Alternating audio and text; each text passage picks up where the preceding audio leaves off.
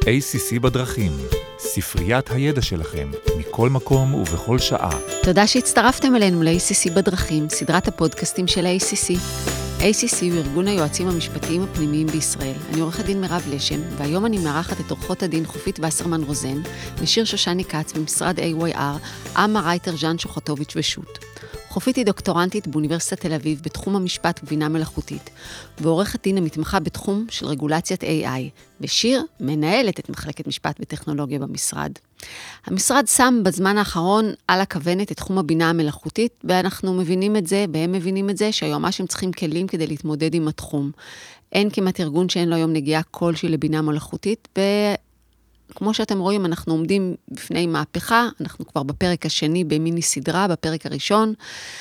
זה היה פרק הכנה, דיברנו על השימוש בכלי בינה מלאכותית בארגון, על תפקידו של היועץ המשפטי, נתנו טיפים חשובים ליועץ המשפטי שמתווך לארגון את כל הממשקים הרגולטוריים בעולמות ה-AI, והיום אנחנו נחפור יותר לעומק ב-AI Act, הצעת החוק האירופאית של האיחוד האירופי. אז שלום שוב, חופית ושיר. היי מירב. אה, לפני שנתחיל דיסקליימר קצר, הפודקאסט מיועד להעשיר את הידע הכללי שלכם, כל מה שנאמר בפודקאסט הוא בוודאי לא ייעוץ משפטי ולא מחליף כזה. ונתחיל ישר עם השאלה המתבקשת. מה זה AI Act? AI Act היא הצעת חוק של האיחוד האירופי להסדרה כוללת של פיתוח, הטמעה וגם שימוש במערכות מבוססות בינה מלאכותית, AI, בתחומי האיחוד. זו למעשה התשובה של האיחוד למתח המובנה בין הרצון להגן על זכויות אדם מפני הטכנולוגיה, לבין הרצון המקביל לעודד חדשנות וצמיחה כלכלית. מזווית הראייה של יועמ"שים, אנחנו מאמינות שהצעת החוק הזו צריכה לעניין כל חברה שפעילה הן בתחומי האיחוד והן מחוצה לו, משום שהאפקט הצפוי יהיה גלובלי, וישפיע כסמן חשוב על רגולציה ותקינה עולמית בכל הקשור לתכנון, פיתוח ושימוש במוצרים מערכות ושירותים שכוללים בינה מלאכותית. אז לא מדובר עדיין בחוק שכבר נכנס לתוקף? אמת, מדובר כרגע בטיוטת חוק בלבד, אבל היא מגיעה לאחר שנתיים של דיונים מעמיקים ונמצאת בשלב מאוד מתקדם לפני דיונים ומתן אישור סופי של הפרלמנט האירופי. הצעת החוק הזו מהווה מימוש רגולטורי של עקרונות אתיים לבינה מלאכותית שקיימים כבר משנת 2019, כך שהוא בעצם מהווה הבשלה של הרבה מאוד עבודה שהושקעה ביצירת המסגרת הזו. זה כל כך 2019. מה הצפי לפרסום אה, נוסח סופי? מתי ייכנס לתוקף? מתי צפויה להכיל, לאכיפה? כל הדברים האלה? שאלה מצוינת. אז הצפי לפרסום אה, נוסח שיעלה לדיונים סופיים ולאישור בפרלמנט האירופי הוא ממש בשבועות הקרובים, לכן היום אנחנו מדברות על טיוטה. העובדה שבכל כמה ימים יוצאות לאוויר העולם טכנולוגיות ויכולות AI חדשות בהחלט מאתגרת את המחוקקים ושולחת אותם חזרה לשולחן השרטוטים מה שנקרא, כדי לבחון מחדש למשל את ההגדרה של מערכות AI, או איך החוק מתייחס למפץ של Generative AI שבו עסקנו בפרק הקודם. אבל בכל מקרה, גם אם יהיו עיכובים, ההנחה היא שעד סוף השנה הנוכחית, או מעט אחריה, יפורסם הנוסח הסופי, ותיקבע תקופת היערכות לארגונים. מאוד ייתכן שתקופת ההיערכות תהיה דומה לזו שניתנה בזמנו ל-GDPR, והכוונה היא לשנה-שנתיים מראש, לפני תחילת האכיפה. מה אומר ה-AI Act? אז ה-AI Act נוקט בגישה שאני קוראת לה גישת הרמזור. יש, אה, משהו, יש שימושים מסוימים שהוא מסמן אותם כאדומים, יש כאלה שהם אה, צהובים, כתומים וירוקים, והכוונה היא לגישה של אה, ניהול סיכונים, לסווג שימושים מסוימים כמסוכנים יותר או פחות, ולנהל את הסיכון הזה. כשיש שימושים במערכות AI שמעמידים סיכונים לזכויות אדם ברמה שהיא מאוד מאוד גבוהה, ה-AI Act מגדיר את זה אפילו כרמה שהיא בלתי מקובלת ואוסר עליהם. יש שימושים שמעמידים אה, זכויות אדם בסיכון גבוה, יש כאלה שבסיכון בינוני ויש כאלה שמוגדרים כבעלי סיכון מינימלי לזכויות אדם. ה-AI Act בנוי באופן מודולרי, כלומר סוג החובות שהוא מכיל תלוי ברמת הסיכון ובמקומו של השימוש במערכת AI באותו רמזור שהזכרתי קודם. ככל שהסיכון גבוה יותר, ככה חובות רבות יותר ומשמעותיות יותר. וחשוב לציין שהרגולציה הזאת, שתתבטא ב-AI Act בצורה הסופית שלו, מגיעה בנוסף ולא במקום רגולציות אחרות שכבר חלות בתחומים, בתחומים האלה. אה, בתוך האיחוד, למשל GDPR, AI Act לא בא לגרוע ממנו, אלא הוא מוסיף עליו לפחות בינתיים. אני חושבת שההיגיון של אה, ניהול סיכונים של הרמזור הוא מאוד נכון, כי אתה רואה שיש לך סיכון באדום, ואז אתה קובע כל מיני בקרות, איסורים, ובסוף הסיכון השיעורי מגיע למשהו שהוא נסבל. איזה, איזה שימושים נחשבים כאלה שהם בלתי מקובלים לפי Act? אז אה, באמת העמדה שהצגת מאוד רלוונטית לשימושים שהם נחשבים סיכון בלתי מקובל. שאנחנו נגדיר אותם כ... במדינות המערב לפחות, שימושים אנטי דמוקרטיים, כמו דירוג חברתי, אה, כמו שיש בסין, מניפולציה על בני אדם וזיהוי ביומטרי בתנאים מסוימים. לפי ה-AI Act, השימושים הללו פשוט אסורים בתחומי האיחוד. ובגדול אפשר לומר שאלו שימושים שהסיכון שהם מציבים לזכויות אדם כל כך גבוה, שהם פשוט לא מקובלים. ומה לגבי שימוש במערכות מבוססות AI לצורך דירוג אחר, כמו למשל סיכון אשראי, שזה, אני יודעת שיש חברות שמתעסקות עם זה, או דירוג התאמה של מועמד לעבודה? אז יש באמת אה, עוד ועוד כלים שאנחנו רואים בחוץ, בשוק, שמציעים בדיוק את האפשרויות האלה של דירוג אשראי או סיכון ביטוחי או מעמדות לעבודה באמצעות אה, כלים אה, מבוססי AI, וזה תחום שמאוד מעניין את האירופאים, ושתי הדוגמאות האלו שנתת נכנסות לקטגוריה של אה, שימושים שנחשבים בסיכון גבוה. זה, הן אסורות, יש חברות מונפקות על זה. זה לא אסור, וכאן בדיוק נכנס האלמנט של ניהול סיכונים שעליו מושתת ה-AI Act. אה, בשימושים מהסוג הזה, שמוגדרים כסיכון גבוה, נדרשת נקיטה של פעולות כמו שקיפות כלפי המשתמש באותן מערכות, להקפיד להזין מידע איכותי למערכת כדי לקבל תוצר לא מפלה, אה, להקפיד להזין מידע שיספק תוצר אה, אמין, יש חובת תיעוד של הליכי הבדיקה ביחס לסיכונים האלה ואיך מצמצמים אותם, יש דרישות לגבי התערבות אנושית, ועוד כמה. אם ככה, אז כדאי ליועמ"שים שלנו מהתחום הפיננסי להתייחס לעניין הזה מאוד ברצינות. את בהחלט צודקת, בעיקר אם יש להם נגיעה לאירופה. והייתי מציעה גם לחברות שפועלות או מציעות שירותים מבוססי בינה מלאכותית בתחום של HR, גיוס וניהול עובדים, אה, מכשור רפואי, תחבורה, הגירה, להתחיל לבדוק את הנושא. חשוב רגע להגיד שהסיכונים שחופית דיברה עליהם קודם הם אה, ממש לא ברמה תיאורטית. אמנם אה, אמרנו אנטי דמוקרטיים או האירופאים משתמשים בשפה מאוד גבוהה ואומרים סיכון גבוה לזכויות אדם, אבל בפועל אנחנו מדברות על סיכונים שפוגשות, שפוגשים אותנו אה, ביומיום ואנחנו גם אה, מייעצים לכאלה. לדוגמה, AI Act מגדיר גם צעצועים חכמים, מה שנקרא Smart Toys, שעלולים לגרום לאיזושהי פגיעה כתוצאה מהשימוש בהם. אה, כשימוש במערכות AI שמסווג ברמת הסיכון הגבוהה ביותר, כלומר זה סיכון לא מקובל. צעצועים חכמים הם מוצר IoT, כמו הרבה מוצרים אחרים, Internet of Things, ומאוד ייתכן שהפרשנות שנראה בהמשך, בטח באירופה, תהיה להכיל את הסיווג הגבוה הזה גם ביחס לכל מכשיר IoT אחר, כמו שעונים חכמים, אבל לא רק. הדוגמה הזאת מלמדת ש-AI צפוי להשפיע על מגוון גופים ולא רק על גופי תוכנה קלאסיים.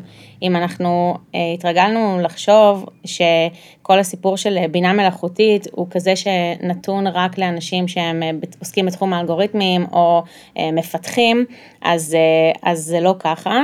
אגב, ההתפרצות של כל כלי הג'נרטיב AI שאנחנו רואים בזמן האחרון היא, היא חשובה בעניין הזה, כי היא הממשק שגרם לאנשים להבין יותר טוב את הטכנולוגיה הזאת. אה, אבל, ובנוסף לאופן שבו אנחנו מיישמים את מערכות ה-AI, יש חשיבות גם לגוף שמיישם אותם. למשל, אה, גוף שמוגדר לפי ה-AI Act כתשתית חיונית, שמיישם אצלו מערכות AI, כמו למשל תחבורה או איזה שהם שירותי תשלום חיוניים, יידרש לנקוט גם הרבה פעולות לצמצום הסיכון שכרוכים בשימוש במערכת כזאת. מה שאני מנסה להגיד זה שהרבה מהרגולציות המתהוות, ובטח AI Act, צפויות להיות רלוונטיות ולחול על הרבה מאוד ארגונים, לא רק ארגוני תוכנה קלאסיים, לא רק אה, אה, כאלה שמשתמשים בפיתוח, קוד, אלא הרבה מאוד ארגונים, האמת, כמעט כל ארגון שאפשר לחשוב עליו. האמת שאנחנו, זה היה, את צודקת חופית, זה היה שם כל הזמן, וכל הזמן ראינו שיש לנו איזה data mining כזה באינטרנט, וברור שלא יושב בן אדם ומחפש את כל הדברים, וזה, אבל ברגע שהיה את ה-Chat אה, GPT, אז פתאום זה, קיבלנו את זה לפרצוף. אה, הזכרת את הנגיעה לאירופה, על מי, על מה ה-Act צפוי לחול, זה חשוב לנו נורא שלא נקבל GDPR פעם שלישית בלידה. כן, או לפחות הפעם נתכונן יותר טוב ל-GDPR. אז אה, בואי נחלק את זה לשלוש קטגוריות. נכון לטיוטה הנוכחית, שוב, התכולה הרלוונטית, קודם כל לחברות שמשווקות מערכות בינה מלאכותית, או מאפשרות שירות מבוסס בינה מלאכותית בשוק האירופי, וזה לא משנה אם החברה ממוקמת פיזית בתחומי האיחוד או לא. קטגוריה השנייה היא מי שמשתמש במוצרים או שירותים מבוססי בינה מלאכותית, ככל שהשימוש נעשה בתחומי האיחוד. והקטגוריה השלישית מתייחסת לספקים או משתמשים שהם ממוקמים מחוץ לאיחוד, אבל השימוש בפלט, באאוטפוט של המערכת או השירות, נעשה בתחומי האיחוד. אה, מעניין, מה, מה, מה עם הסנקציות? ראינו שב-GDPR היו סנקציות גבוהות מאוד. אז פה אה, המצב אפילו יותר חמור למי שמפר. כרגע ה-AI Act קובע סנקציות שיכולות להגיע לקנס מנהלי בגובה של עד 6% מהמחזור העולמי השנתי, או 30 מיליון יורו הגבוה מבין השניים. אז אני לא יודעת מה ההכנסות שלך מהפודקאסט, אבל הייתי שמה לזה לב. בכל מקרה, מעבר לכך, יש חקיקה מקבילה שמעבירה את נטל ההוכחה בתביעות אזרחיות, זו חקיקה בקנה, אה, מעבירה בעצם את, אה, בנושא של liability, במצבים שבהם לא עומדים בדרישות הרגולציה, נטל ההוכחה עובר מהתובע לנתבעת, לחברה שהיא מפתחת את כלי הבינה המלאכותית, אז הנושא של liability זו נקודה סופר חשובה עבור יועמ"שים. בהערכת סיכונים משפטיים וחשיפה של הארגון. ש, שזה מנגנון מאוד דומה למה שקורה היום ב-GDPR, נכון? לא בהכרח לגבי ה-liability, אבל כן הסיפור של הסנקציות והאופן שבו הוא אה, בנוי.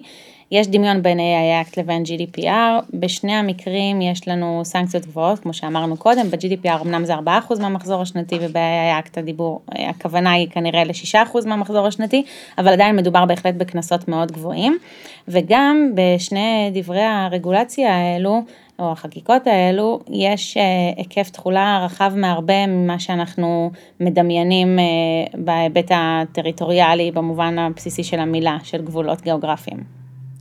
האמת שזה הגיוני, כי חוץ מ... יש עוד הרבה היבטים נוספים, אבל ההיבטים של הגנת הפרטיות הם מאוד מאוד דומיננטיים בתחום הזה, אז זה הגיוני שהם קיבלו השראה מה-GDPR. נכון, ועוד רק אני אגיד שההשראה אה, דומה ומהותית אה, אה, ודמיון מהותי בין שני הדברי, דברי החקיקה האלו, זה לעקרונות ופעולות. אחד הדברים הכי משמעותיים ש-GDPR הביא איתו, זה החובה לערוך assessments שונים, מה שנקרא accountability או אחריותיות, להוכיח, להראות שיהיה לך את היכולת להוכיח ששקלת שיקולים מסוימים בחשבון.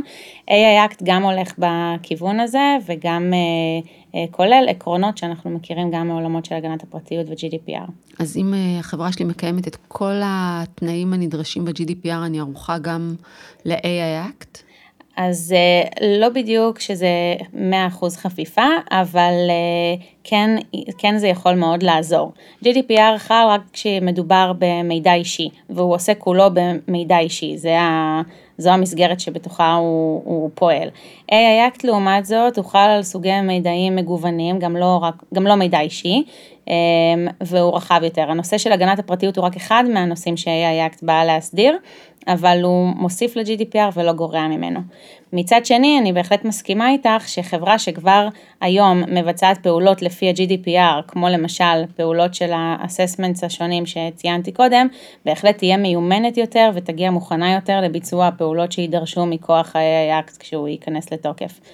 אה, אגב הדמיון ל-GDPR, אז ניסיון העבר שלנו מלמד שכדאי לחברות להיערך לדברים האלה כבר עכשיו, ולא לפעול בלחץ. באזור מאי 18, כש-GDPR נכנס לתוקף, ראינו הרבה מאוד אה, אה, לחץ ואפילו קצת היסטריה לגבי הכניסה שלו לתוקף, כי חיכו לרגע האחרון, והפעם כדאי להגיע מוכנים יותר. בסופו של דבר, אבל זה חקיקה אירופאית, יש לנו משהו מקביל פה בארץ? אז uh, התשובה היא לא, או לפחות יותר נכון עדיין לא. Uh, אין עדיין איזושהי הצעת חוק בינה מלאכותית או משהו כזה, uh, אבל כן יש מסמך שפורסם לפני כמה חודשים על ידי משרד החדשנות, המדע והטכנולוגיה, יש משרד שנקרא ככה, זה מס, מסמך עקרונות, הוא עוד לא בעל איזשהו תוכן, תוקף מחייב. אבל uh, הוא מאפשר לרגולטורים שונים להסדיר בצורה סקטוריאלית את התחום של uh, AI, תחת uh, כפיפות לעקרונות על שאמורים להיות שותפים לכל משרדי, משותפים לכל משרדי הממשלה. אה, חוץ מזה, רק אני אגיד גם שיש לנו את, אה, יש משרדים ממשלתיים שכבר פרסמו איזה שהם מסמכים בקשר ל-AI. משרד הבריאות פרסם לאחרונה אה, מסמך ביחס לעקרונות בפיתוח טכנולוגיות מבוססות AI בקשר לפיתוחים רפואיים. יש את המסמך של רשות הגנת הפרטיות בעניין ידוע, זה אמנם ממש תת נושא של תת נושא, זה תת נושא של הידוע בתוך עקרון השקיפות, בתוך פרטיות, אבל גם זה איזשהו ביטוי של העניין הזה. אה, ובכלל פה חשוב להגיד, דיברנו על הדמיון בין אה, GDPR לבין אה, AI Act, אז כמו שאנחנו רואים שרשות הגנת הפרטיות בישראל מסתכלת על מה שקורה ברשויות מקבילות לה באירופה, ולמשל מאזכרת החלטות שלהם במסמכים שלה, מאוד יכול להיות שהדבר הזה יקרה גם במקרה של AI Act, וגם גופים ורגולטורים בישראל יסתכלו על מה שקורה בחו"ל ויקחו משם רעיונות. נכון, ובהקשר הזה נראה שבזהירות אפשר לומר שהנטייה בישראל היא לאו דווקא ללכת על מתווה של חוק רחב שמסדיר את כל השימושים בבינה המלאכותית כמו ב-GDPR או ב-AI Act, אלא ללכת דווקא על הסדרה נקודתית אה, פר רגולטור, כמו ששיר ציינה, כדי לפגוע כמה שפחות פחות בחדשנות הישראלית האהובה שלנו. בוא נגיד שגם ב-GDPR, אז רק לאחרונה, ברגע האחרון, בזמן פציעות, אנחנו התאמנו את עצמנו לחקיקה האירופאית. נכון מאוד. אז, אז זה ממש... מאמרים של המשרד התפרסמו בכל, בכל מקום. זה ממש אה, חם אה, מהתנור ביום אה, חמישי האחרון. אה, אה, ועדת חוקה אישרה בכנסת את, אה, את תקנות יבוא מידע, אנחנו קוראים להן, שזה התקנות שאמורים, אלו התקנות שאמורות לסייע לישראל בשימור החלטת האדקפסי שהיא קיבלה ב-2011. החלטה סופר חשובה שמאפשרת לישראל לקחת חלק פעיל בפעילות הגלובלית ולא להיות איזה אי חקיקתי חריג שמצריך איזה שהם הסדרים משפטיים ייעודיים להעברת מידע מהאיחוד האירופי לישראל. אה, אז כן, כדי להימנע מלהיות אה, עם הגב לקיר, מה שנקרא, אה, אפשר לקוות שבישראל יכילו את הדברים האלה לפני. אם כי חשוב להגיד שיש פה איזשהו, איזושהי חלוקה, אפשר להגיד, בין שתי קצוות, אפשר להיות יותר מאפשרים או יותר מרגלצים, שהאירופאים מאופיינים ברגלוץ והאמריקאים אה, מאופיינים בלאפשר, וישראל תצטרך לבחור או באחד הקצוות האלה או להיות איפשהו באמצע. ויש את כל, ה... כל החוקים הישנים האלה, mm-hmm. של אה, כל ה... אז נכון, ש... מעניין, אה, מעניין לראות שבישראל יש, יש אפילו חוקים ישנים, כמו שאת קראת להם, ובצדק, 2016 זה מאוד ישן. אה, ביחסית לתחום הזה ולטכנולוגיה ומשפט. חוק נתוני אשראי מ-2016, אה, על פניו לא נועד כדי להסדיר אה, שימושים בבינה מלאכותית בהקשר של, אה, של סיכוני אשראי, אבל הוא בהחלט מדבר בשפה הזאת של כל הרגולציה המתגבשת בעולמות ה-AI, למשל הסעיף שאוסר על לשכת אשראי לקחת שיקולים מסוימים בחשבון, הוא סעיף שנובע בעצם משיקולים של היעדר אפליה, והוא בהחלט יכול להיות רלוונטי גם לעולמות האלה של שימוש בכלי AI לדירוג אשראי. אה, ומדבר באותה שפה שאנחנו רואים ברגולציה של AI.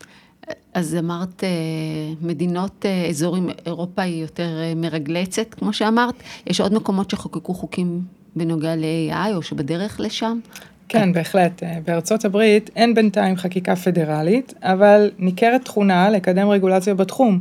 אולי זה אפילו מתוך הפקת לקחים ממה שקרה עם ה-GDPR, אפקט בריסל הידוע, שבעצם ה-GDPR הפך לתו תקן עולמי בנושא של פרטיות מידע. והפעם נראה בזהירות שהאמריקאים רוצים להיות גם כן אה, בתמונה ואולי אפילו להוביל את הבנצ'מרק העולמי. אפשר לראות את זה למשל בפרסום של ה-Bill of Rights של הבית הלבן, אה, שיותר דומה לרגולציה רכה עם עקרונות אתיים, אבל מצד שני מחלקת המסחר של הממשל הפדרלי ממש עכשיו פנתה לציבור בבקשה לקבל התייחסות לרגולציה עתידית בתחום של בינה מלאכותית, אז נראה שהם כן מנסים לעשות אה, איזושהי חקיקה משמעותית.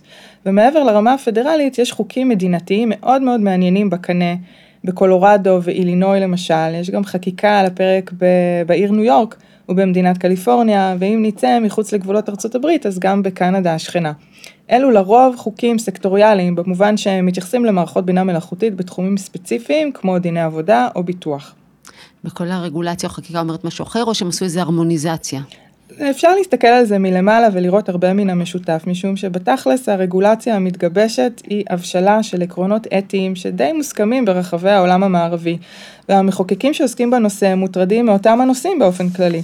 ההבדל הוא יותר באימוץ הגישה לטיפול בסיכונים לזכויות אדם ובמתח שעיקרון חשוב זה יוצר אל מול עידוד חדשנות וקידום הכלכלה. אבל בהחלט הרגולציות השונות המתגבשות מכילות כמה הוראות חופפות שגם הוזכרו פה, כמו שקיפות, מתן הסברים למשתמשים, שימור התערבות אנושית בתהליכי קבלת החלטות, שימוש במידע איכותי שיאמן את המערכת באופן שלא יהיה מוטה או חסר, חובות של תיעוד ודוקומנטציה וכיוצא בכך. אם אני לוקחת את הפסקה האחרונה שלך, אז בבולטים, אתם מכירים את זה? פשוט תעשו שימוש במה שאתם יודעים בארגון, על שקיפות, על אה, שימור התערבות אנושית בתהליכי קבלת החלטות, מידע איכותי, דוקומנטציה, אבל בואי, תגידי לנו ככה המלצות ליועמ"שים שלנו ששומעים אותנו, מה לעשות מחר בבוקר. אז בתור התחלה הייתי ממליצה להתחיל באיזשהו אה, סקר פנימי בארגון כדי לזהות בכלל איפה יש שימוש במערכות מבוססות AI. אה, גם אם המערכות האלה לא פותחו אינהאוס בתוך הארגון. הרבה פעמים נגלה שדווקא ספק שנותן לנו שירותים מבחוץ מכניס לנו שימושים של אה, מערכות AI, במיוחד אגב בתחום של cyber security, אבל לא רק. ואחרי שאתם מבינים איפה יש בכלל שימושי AI בארגון, אה, זה השלב להתחיל לבדוק איפה פועלים מבחינה גיאוגרפית ומה השוק המרכזי. אה, חברה למשל שהשוק העיקרי שלה הוא באיחוד האירופי, כדאי לה להתחיל להכיר מאוד מקרוב את הוראות ה-AI Act. אה, טוב, מה אני אגיד? תודה רבה. טיפים מאוד חשובים, מאוד מאוד מעניין. תודה רבה לשתיכן. ונתראה שוב.